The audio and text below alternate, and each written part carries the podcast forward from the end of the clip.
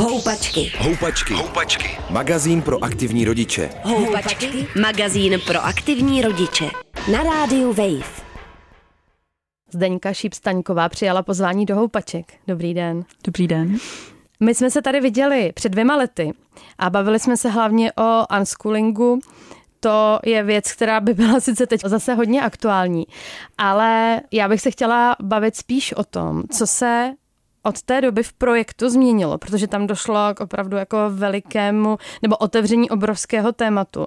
A vlastně už to souvisí s mnohem širšími věcmi, než je jenom vzdělávání. Je to tak. A ono to všechno souvisí tak jako se vším, mám pocit. Ale máte pravdu. Já jsem vlastně deset let jako chodila světem a říkala jsem, že děti jsou taky lidi a že by bylo skvělý k nim takhle přistupovat. A tak jako pár bláznů se mnou souhlasilo a pár bláznů mě jako podporovalo. Ale teprve ve chvíli, kdy mi lidi začali posílat svoje vlastní příběhy z dětství, dneska už dospělí lidi, kde se svěřovali s tím, co prožívali jako děti, jak to prožívali a jaký to na ně má následky dneska, když už jsou dospělí, tak teprve v tu chvíli se otevřely ty stavidla, jako kdyby se odšpuntovala láhev, jako kdyby to tam všechno čekalo na chvíli, kdy nám konečně někdo uvěří, někdo nás bude brát vážně. Protože když jsme byli děti, tak nás často nebrali vážně, takže jsme to tam schovali všecko pěkně, udusali hluboko a mysleli jsme si, že jsme jediný, kdo to takhle vnímal a cítil. A teprve ve chvíli, kdy si teda přečtem od někoho jiného podobný příběh, anebo mi i lidi psali, já jsem na základě toho, co jsem u vás četla, jsem si vzpomněla, že mě se tohle dělo taky, já jsem to vůbec neměla ve vědomí paměti. Tak teprve v tu chvíli jako to začalo být masovější záležitost, no. Hmm. Já vás vnímám jako člověka, který uh, právě v posledních letech, je asi dobrý říct, uh, velice intenzivně otevírá otázku traumatizace dětí. Zdá se mi, že se až jako specializujete na uh, každodenní situace, které bychom rádi vnímali jako standardní, obyčejné, neškodné, nezávadné pro tu dětskou psychiku i pro ten náš další život.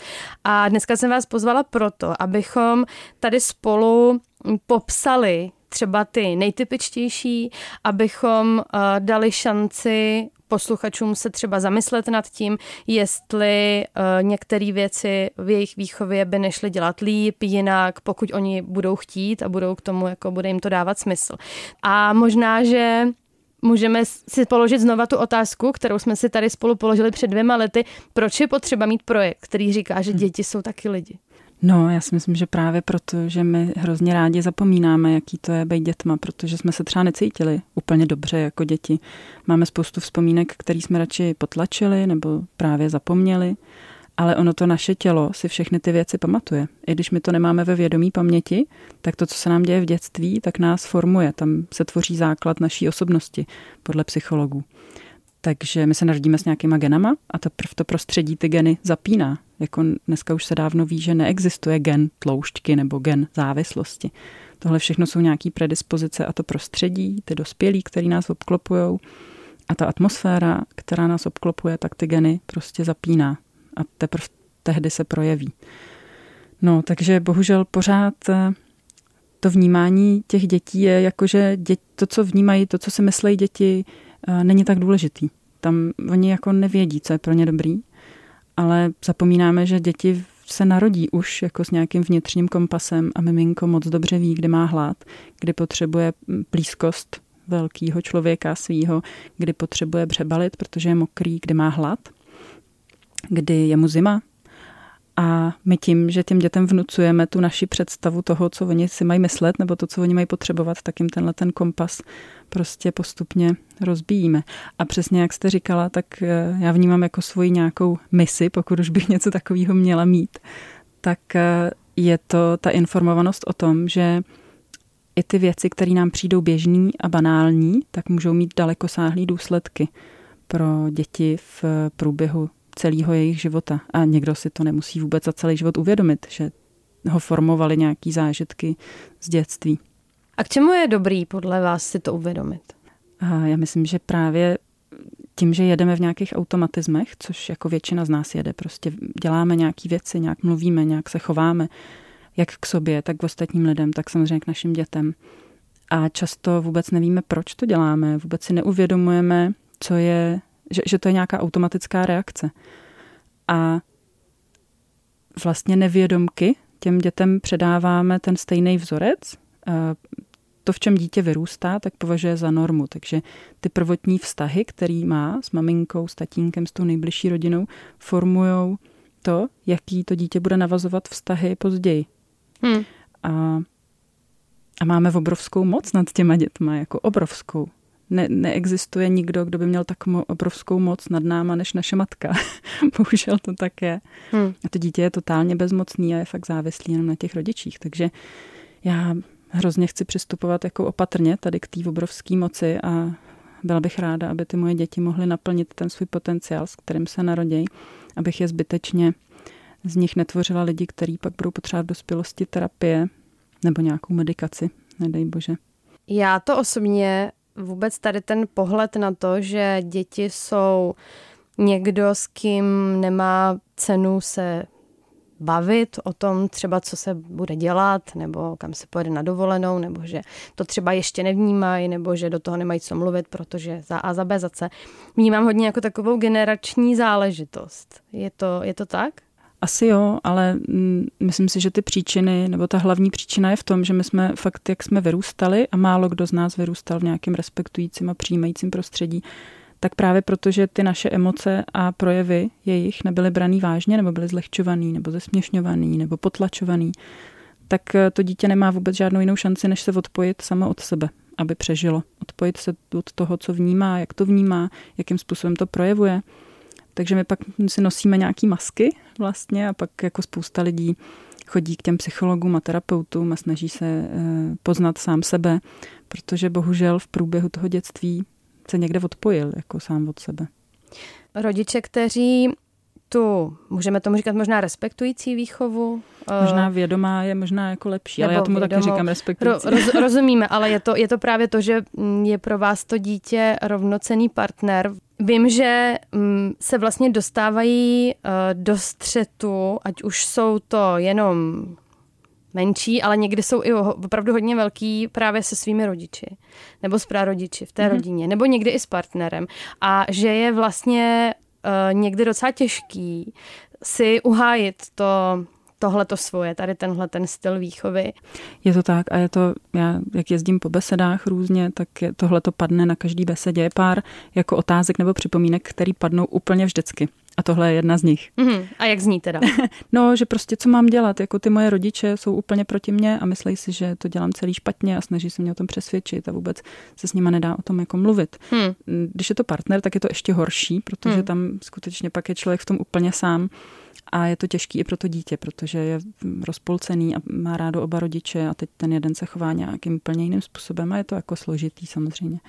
No, já jsem si dospěla jako k tomu, že jednak nechci už, už je mi čtyřicet dva a fakt už nechci udržovat vztahy, které jsou nějakým způsobem toxický nebo kterými nepřinášejí víc pozitivního než negativního. Takže pro mě bylo třeba velmi bolestivý se bavit nebo potkávat s mojí matkou, takže jsem na tři roky úplně před pár lety přerušila s ní kontakt. V té době jsem si to vyřešila sama v sobě, že opravdu nepotřebuju toho druhého člověka pro to zpracování těch věcí, co se mi děly, nebo pro nějaké odpuštění. A teďka se bavíme jako velmi sporadicky, v podstatě žádný vztah úplně jako nemáme, ale moje starší dvě děti, kterým je dvacet a čtrnáct, tak v, i v průběhu té doby tam jezdili, a i když nemoc často, ale strávili tam třeba týden vždycky za rok.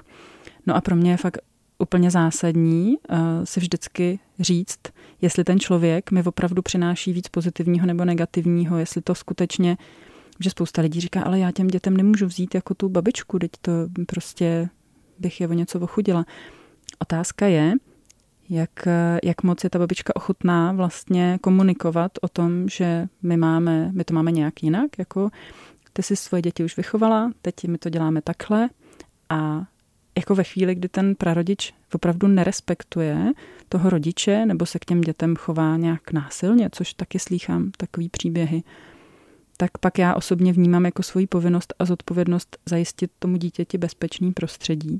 A jasně, pokud to dítě chce chodit za tou babičkou a trvá na tom, tak potom spíš pracuji na tom, abych s tím dítětem komunikovala, abych jako se k němu chovala tak, aby mělo zdravou sebehodnotu a aby dokázalo se vlastně samo už pak vymezit, samo si ty svoje hranice uhlídat, aby samo dokázalo říct, tohle mi nedělej nebo tohle mi je nepříjemný A pak ono si samo jako vyhodnotí, jestli mu stojí za to trávit čas s těma prarodičema nebo ne. Ta míra toho, jak moc jsou toxický, může být různá. Některý jsou dokonce skvělí, některý jsou, třeba i na besedy mi chodí babičky, teď v poslední době začaly chodit ty maminky těch dětí, jako přivádějí sebou své maminky a někdy je to moc krásný. Takže je jako rozdíl v tom, jestli ta babička nebo ty prarodiče nebo kdokoliv jiný je ochotnej vlastně vůbec o tom se bavit a vlastně přemýšlet o těch svých přesvědčeních, který velmi často, ty přesvědčení, co si nesem, tak velmi často vůbec nejsou naše. Že? To si nesem z toho dětství něco, co nám tam vložil někdo úplně jiný. Ale když se podíváme zpátky do sebe, já věřím tomu, že nikdo není šťastný a spokojený v tom, když na to svoje dítě křičí nebo když ho bije. To nejsou věci, které by nám přinášely nějakou pozitivní jako odměnu. To prostě takhle jako není. Ale přes ty naše vlastní bolesti se velmi často nedokážeme podívat dovnitř a nedokážeme se vrátit k sobě a k té intuici a k tomu, co nám velí nějaký mateřský nebo otcovský instinkt.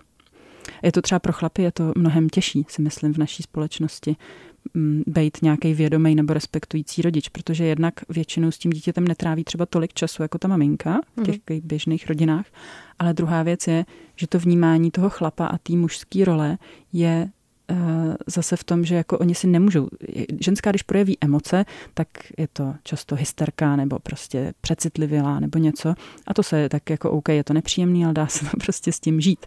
Ale ty chlapy, když projeví emoce, tak je to prostě slaboch a jako chlapy přece nebrečí a chlapy musí být jako pevný a musí tu rodinu zajistit a tak dál a tak dál. Takže věřím, že mám v plánu točit i rozhovory jako s tatínkama nebo s chlapama, který se vydali na, tý, na tu cestu respektující výchovy právě jako podporu. Ještě bych nejradši, kdyby to točil můj muž, kdyby s ním se bavil on jako chlap s chlapem. Myslím, že by to mělo ještě větší sílu. Vy dlouhodobě sbíráte vlastně nebo nějak se k vám scházejí příběhy dospělých, kteří si kladou jako otázku, co je se mnou, nebo, nebo co se, co se mi stalo, nebo proč zrovna jako cítím tohle a tohle. A vydala jste teď i knihu. Mě by zajímalo, kde se ten nápad toho sběru vzal, jako jaký, jaký to nese příběh. Jo, to je vtipný, no, protože ono jako žádnej nápad nebyl, to prostě se stalo úplně náhodou a neplánovaně.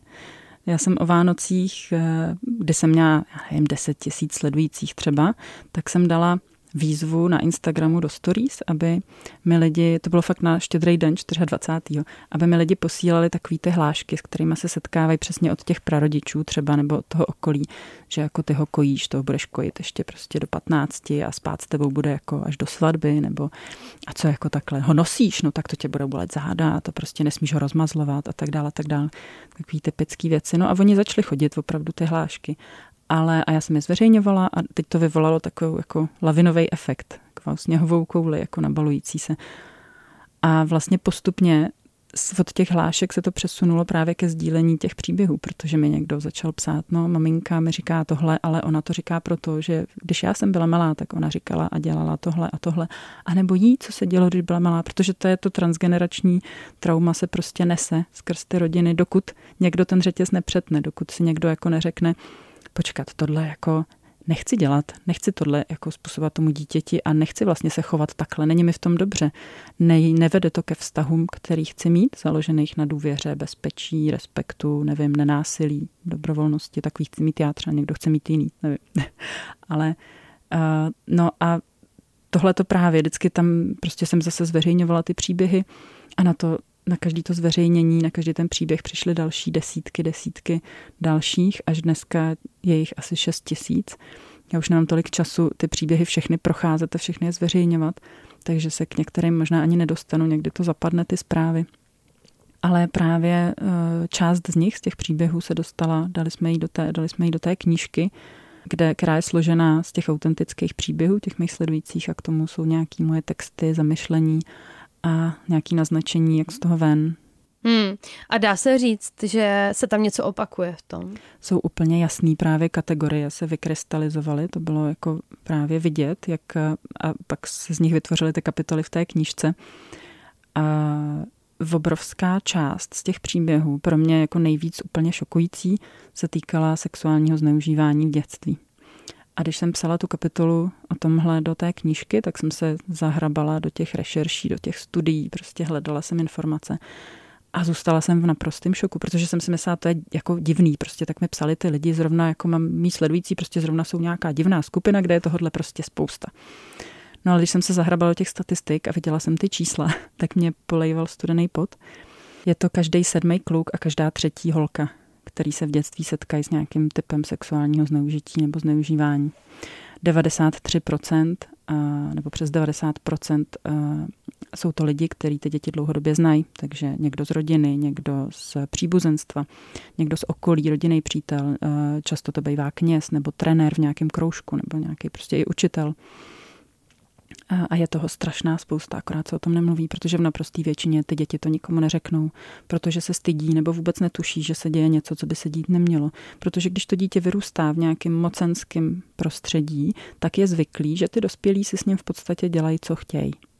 A ono to dítě potom, když nemá ty, necítí ty vlastní hranice, tak ani nevnímá, buď to vůbec nevnímá, že mu je ty dospělí překračují nějakým způsobem, kterým by neměli, anebo to vnímá tak, že to musí vydržet, protože prostě ty dospělí mají nad ním tu moc, což hmm, mají. Nebo vědí, co je správně, hmm, na rozdíl nebo, od něj. Tohle je pro tebe dobrý, že jo, to já vím, že, že je to pro tebe dobrý, takže ti do toho donutím.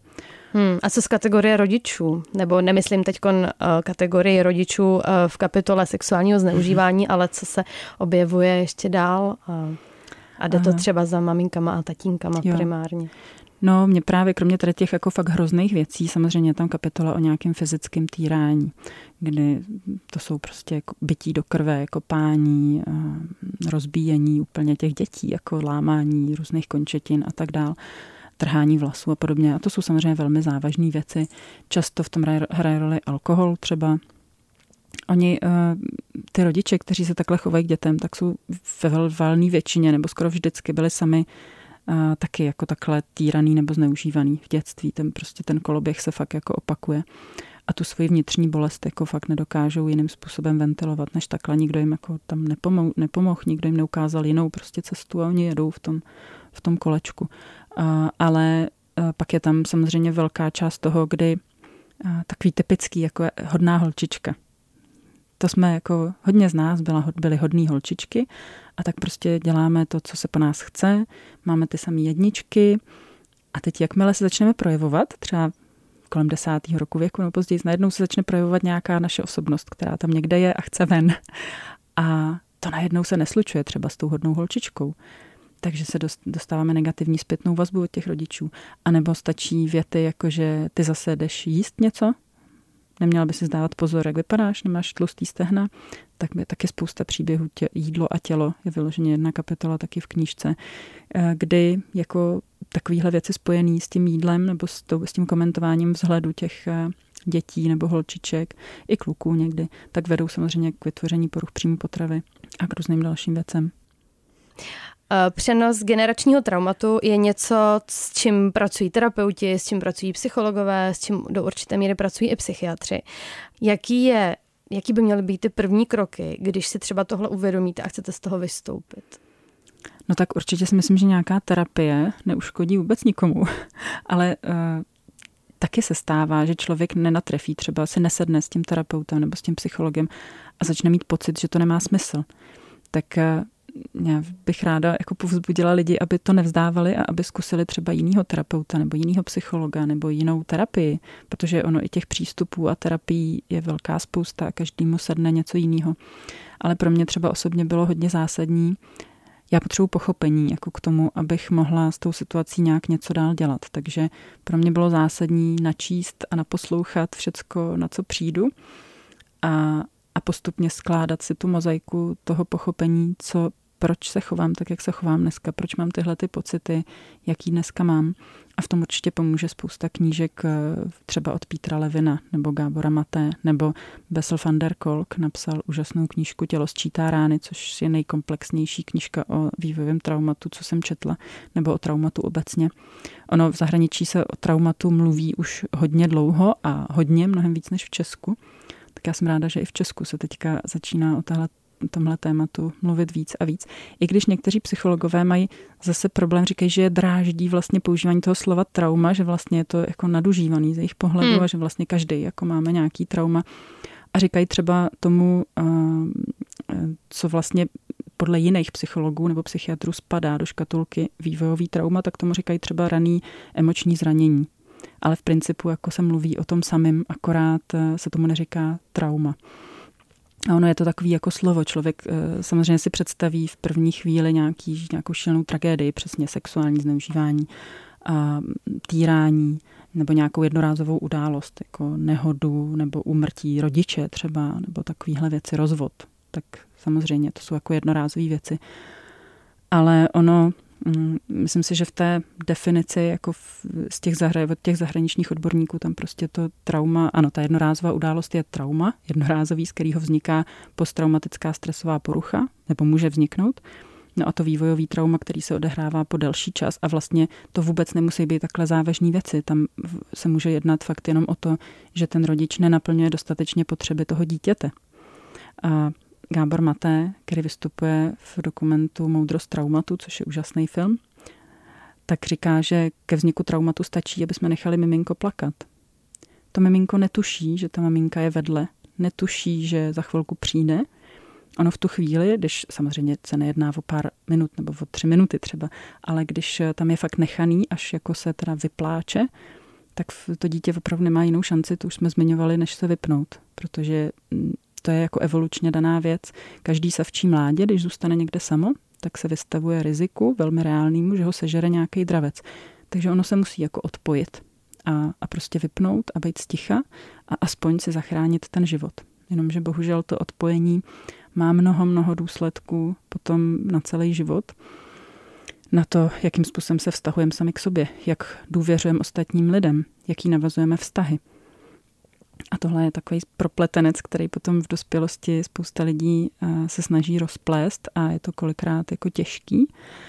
A já sama, když jsem si četla všechny ty věci o vývojovém traumatu, tak postupně jako ty lidi, ty odborníci, kteří se tomu věnují, tak oni píšou, jaký všechny to má vlastně důsledky.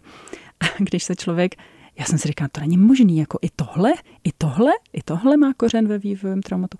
Ale ono to dává naprostý smysl, protože prostě zase, jak jsme říkali, v tom dětství prostě se, ty, se formuje ten základ naší osobnosti a zapínají se ty čudlíky, ty geny. Hmm. Ale to jsou i třeba věci, které jsou fakt jenom na fyzické úrovni, jako mm, lidi, kteří prošli nějakýma traumatizujícíma zkušenostmi v dětství, mají vyšší riziko infarktu, rakoviny, autoimunitního nemocnění, všeho možného. Mně ještě k tomu napadá, že respektující nebo vědomá výchova, zvlášť když ji rodiče nezažili předtím od svých rodičů, tak je uh, takový jakoby náročná věc, hodně je o toho třeba přemýšlet, uh, hodně asi i pracovat s, se, svým, se svým vztekem, s, nějakou, s nějakýma i těma zážitýma vzorcema. Uh, někdy každý ujede, něco se prostě nepovede, odseknete, uh, plácnete, ať už to prostě jakkoliv dělat nechcete, nebo je to pro no to vás... byste měla vidět u nás doma někdy. Ještě pořád přirozená součást výchovy, přesně tak. Jak se to potom správně ošetří ta situace? Protože to jde, že jo? Jasně, no to jako neznamená, že nemůžeme vychovat dítě bez traumatu, nebo nemůžeme zmírnit jako dopady těch věcí. Ono, trauma není to, co se nám stane, ale to, jakým způsobem na to zareaguje náš nervový systém. Takže to nejhorší, co můžeme udělat, je nechat dítě o samotě s jeho emocema. Nebo je popírat, nebo je zlehčovat, nebo prostě je nějak jako uh, mluvit a chovat se tak, aby to dítě se stydělo jako za to, co prožívá. Kdežto, když děti uh, jsou s rodičema, ten rodič je právě nesoudí, nehodnotí, jenom tam prostě je, vytváří nějaký bezpečný prostředí, aby to dítě mohlo ty emoce prožít, tak ono tohle vlastně už jako stačí. I když nevím, co říct, tak prostě neříkám nic a není to potřeba. Není to v tu chvíli ani nutný, protože to dítě, když je v emocích silných, tak má vypnutý neokortex a prostě k němu nej- nedojdou jako ty slova.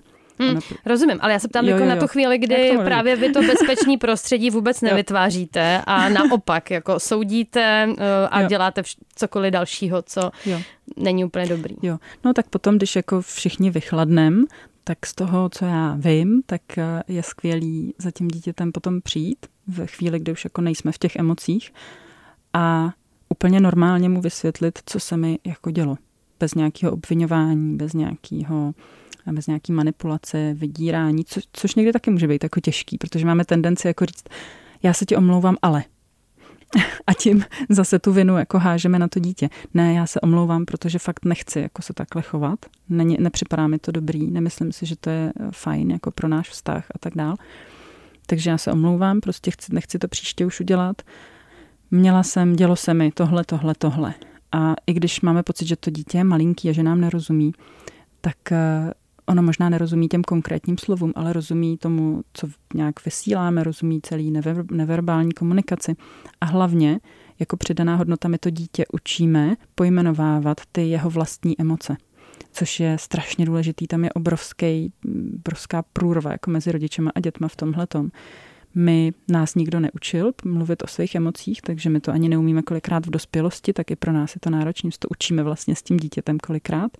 Nebo vůbec jako otevřít někomu, to je strašně, tam je potenciál hroznýho zranění, že jo, když se jako odhalíme, co vlastně cítíme teďka a že to jsou emoce, které fakt nechcem cítit, třeba stud nebo vina, to jsou jako vošklivé emoce, prostě nechcem. Nebo vztek, že jo? Nebo vztek, no. Vztek se nesluší, že jo?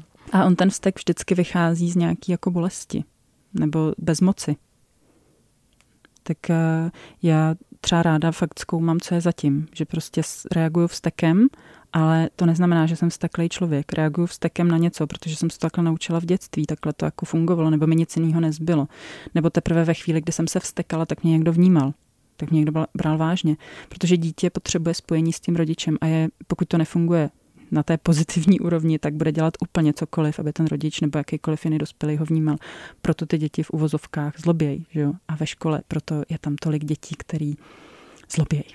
A pak se snaží ty dospělí ty děti opravit.